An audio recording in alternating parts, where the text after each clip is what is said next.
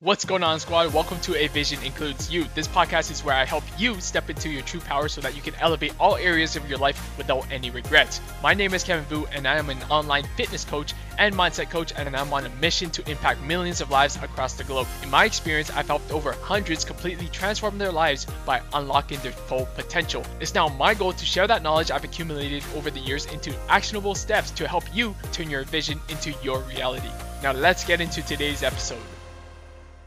Welcome back to another episode of A Vision Includes You podcast. I'm your host, Kevin Vu. I'm an online fitness and mindset coach, and today we're going to be talking about my thoughts on intuitive eating. So every single Monday, I host a Q&A inside my free Facebook community. So shameless plug, if you are not a part of my free Facebook community, make sure that you head on over to the link down below in this podcast episode to join my free Facebook community. I host a weekly Q&A. I answer any one of your questions.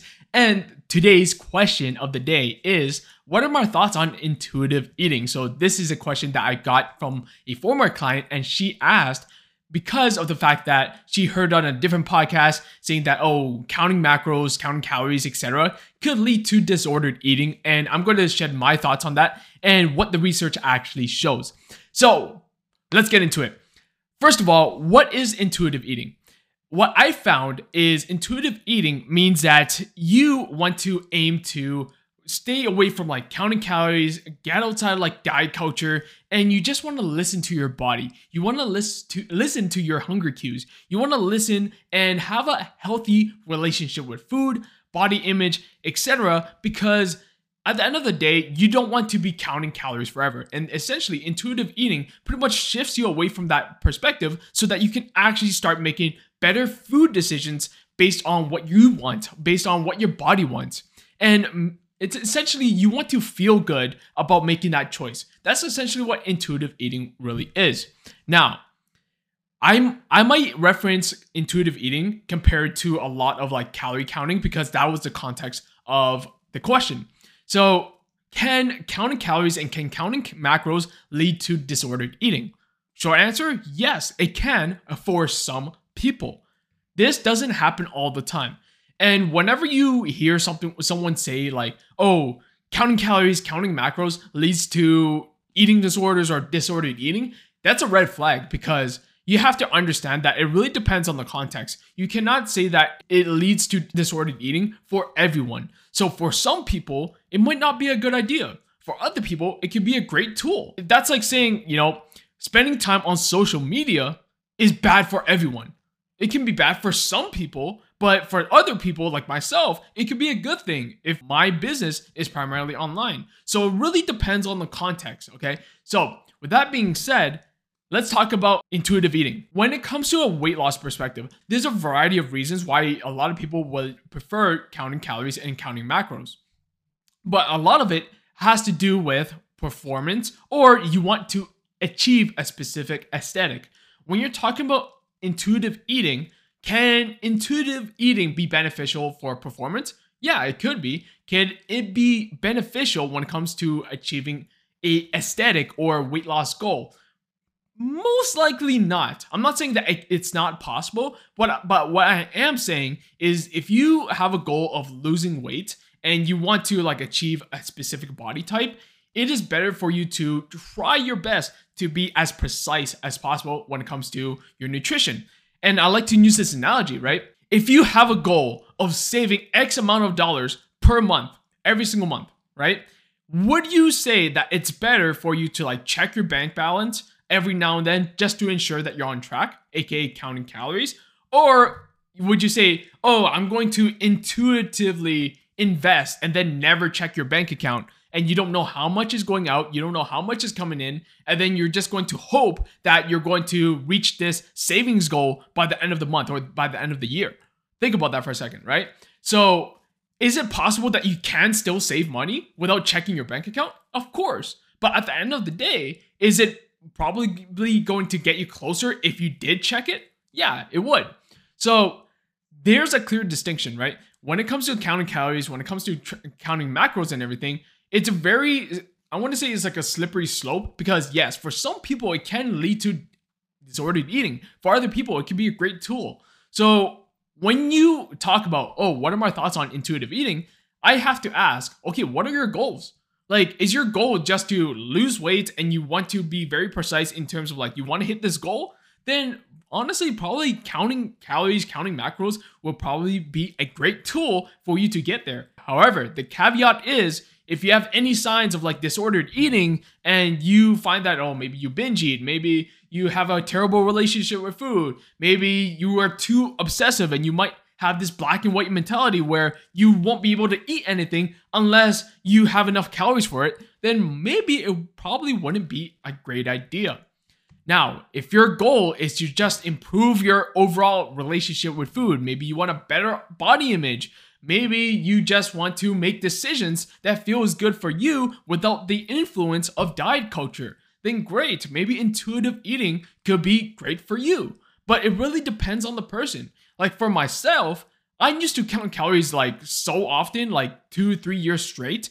And for myself, I'm transitioning now more into intuitive eating. I make decisions that makes me feel good. Yes, I have physique-based goals, I have performance-based goals, but at the end of the day, if there's a cheese slice of pizza in front of me and I really want that cheese slice pizza, then I'm gonna say yes. But if I really don't feel like having it, then I'm gonna say no. So I make decisions that makes me feel good in that moment.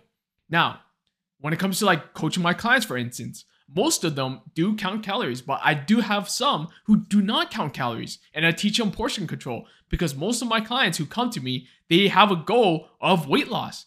And I don't really teach intuitive eating to any of my clients unless their goal is to just to be healthier and they want to improve the relationship with food and they just want to like a more positive body image. Now, I'm not saying like any of these are black and white as in like they're mutually exclusive. Like you can have both, but it comes from a place of like you really knowing yourself. Like what do you value more? Do you value weight loss or do you value having a healthy relationship with food and a positive body image? Now, these are things that I do work on and this is why when it comes to like weight loss, it's not just like, oh, be in a calorie deficit, eat fewer calories, move more, and then boom, you're gonna lose weight. A lot of it really comes down to like you, how you perceive yourself. How are you doing mentally? Psychologically, you might be an emotional eater. And these things are actually to be the barriers inside your weight loss journey. And you have to really understand that. And this is why when you're choosing a coach or when you're working with a coach, you have to understand and be completely transparent with your coach. Like, hey, you know what? I emotionally eat a lot. I know I have very bad stress management. Like whenever I get stressed, I turn to like a bag of chips, I turn to the pantry. And the more you are transparent with your coach, the more your coach is actually going to help you. But anyways, I'm getting off topic, but essentially, my thoughts on intuitive eating is that if you want to just improve your overall well-being, your overall health, your overall relationship with food, and your body image, then yes, you can turn to intuitive eating. But just know that if you have any weight loss goals, then that probably won't be the best approach. I'm not saying that you won't be able to lose weight with intuitive eating. You definitely can, but it might be a little bit harder for you to achieve that goal. But if your goal is strictly weight loss and you're like, you know what, I want to lose weight, I want to lose a few pounds on the scale, then it might be better for you to find an approach that works best for you. Now, I'm not saying that you have to count calories because you don't have to to lose weight, but you have to understand that losing weight comes down to being in a calorie deficit at the end of the day. And when it comes down to being on a calorie deficit, then how can you create a calorie deficit that will be more in line with what you want? Like if you don't want to count calories and you rather, you know, adopt healthier habits like going on walks more often, be more active, doing a little bit more cardio, lifting weights, drinking more water, etc. Like adopting those healthy habits, yes, you can still lose weight while adopting healthier habits without counting calories. Like at the end of the day, I'm all for finding what works best for you. Like if you find that intuitive eating is something that you're super interested in and you want to give it a shot and you want to like improve all those things that I mentioned earlier, then great, go for it. But at the end of the day, it has to be in line with you. Don't just do it because you heard someone else say it and be like, oh, that sounds cool, let me try it. But at the end of the day, you know that it probably won't work best for you. Like, I'm all for like experimenting with different things, trying what works best for you, and that's all it is. Like intuitive eating, it works well for some people, it might not work well for other people. Just like how counting calories, it might work well for some people, it might not work well for other people. You have to make the decision based for you. Okay. Some of these uh, nutritional tools are just a tool inside the toolbox.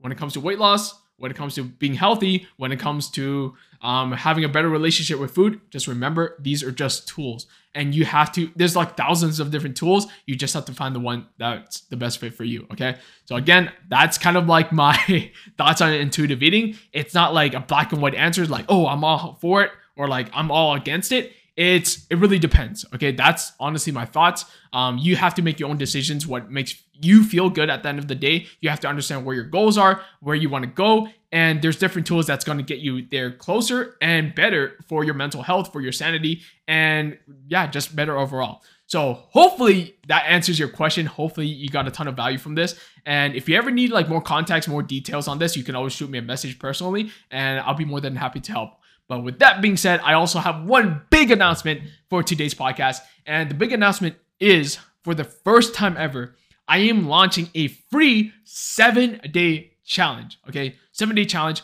This is strictly promoted to those who are on their weight loss journey They need an extra kick on the right guidelines on where to start. Maybe they hit a plateau. Maybe you're still a beginner inside the gym and you don't really know where to start this seven days is going to be packed with a ton of value. So I've done many 14 day challenges in the past, and they're similar to the 14 day challenges. But what I found is that 14 days can be super overwhelming. So I'm like, you know what? Let me just condense everything, get the most important parts, put it in a seven day challenge. So for the first time ever, I'm doing a seven day challenge. There's only 20 spots available. So that's something that you're super interested in. You can shoot me a message.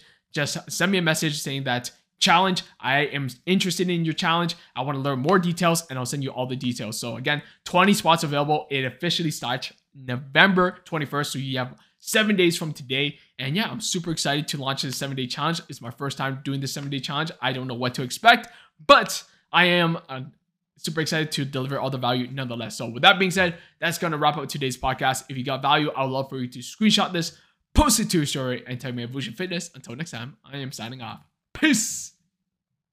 Thank you for tuning in to another episode of A Vision Includes You. If you got value from today's episode, I would love for you to screenshot any episode, post it to your story, and tag me at Vusion Fitness so that I know you're tuning in. I truly appreciate the support, and as always, I hope you have the best day ever, and I'll catch you on the next episode.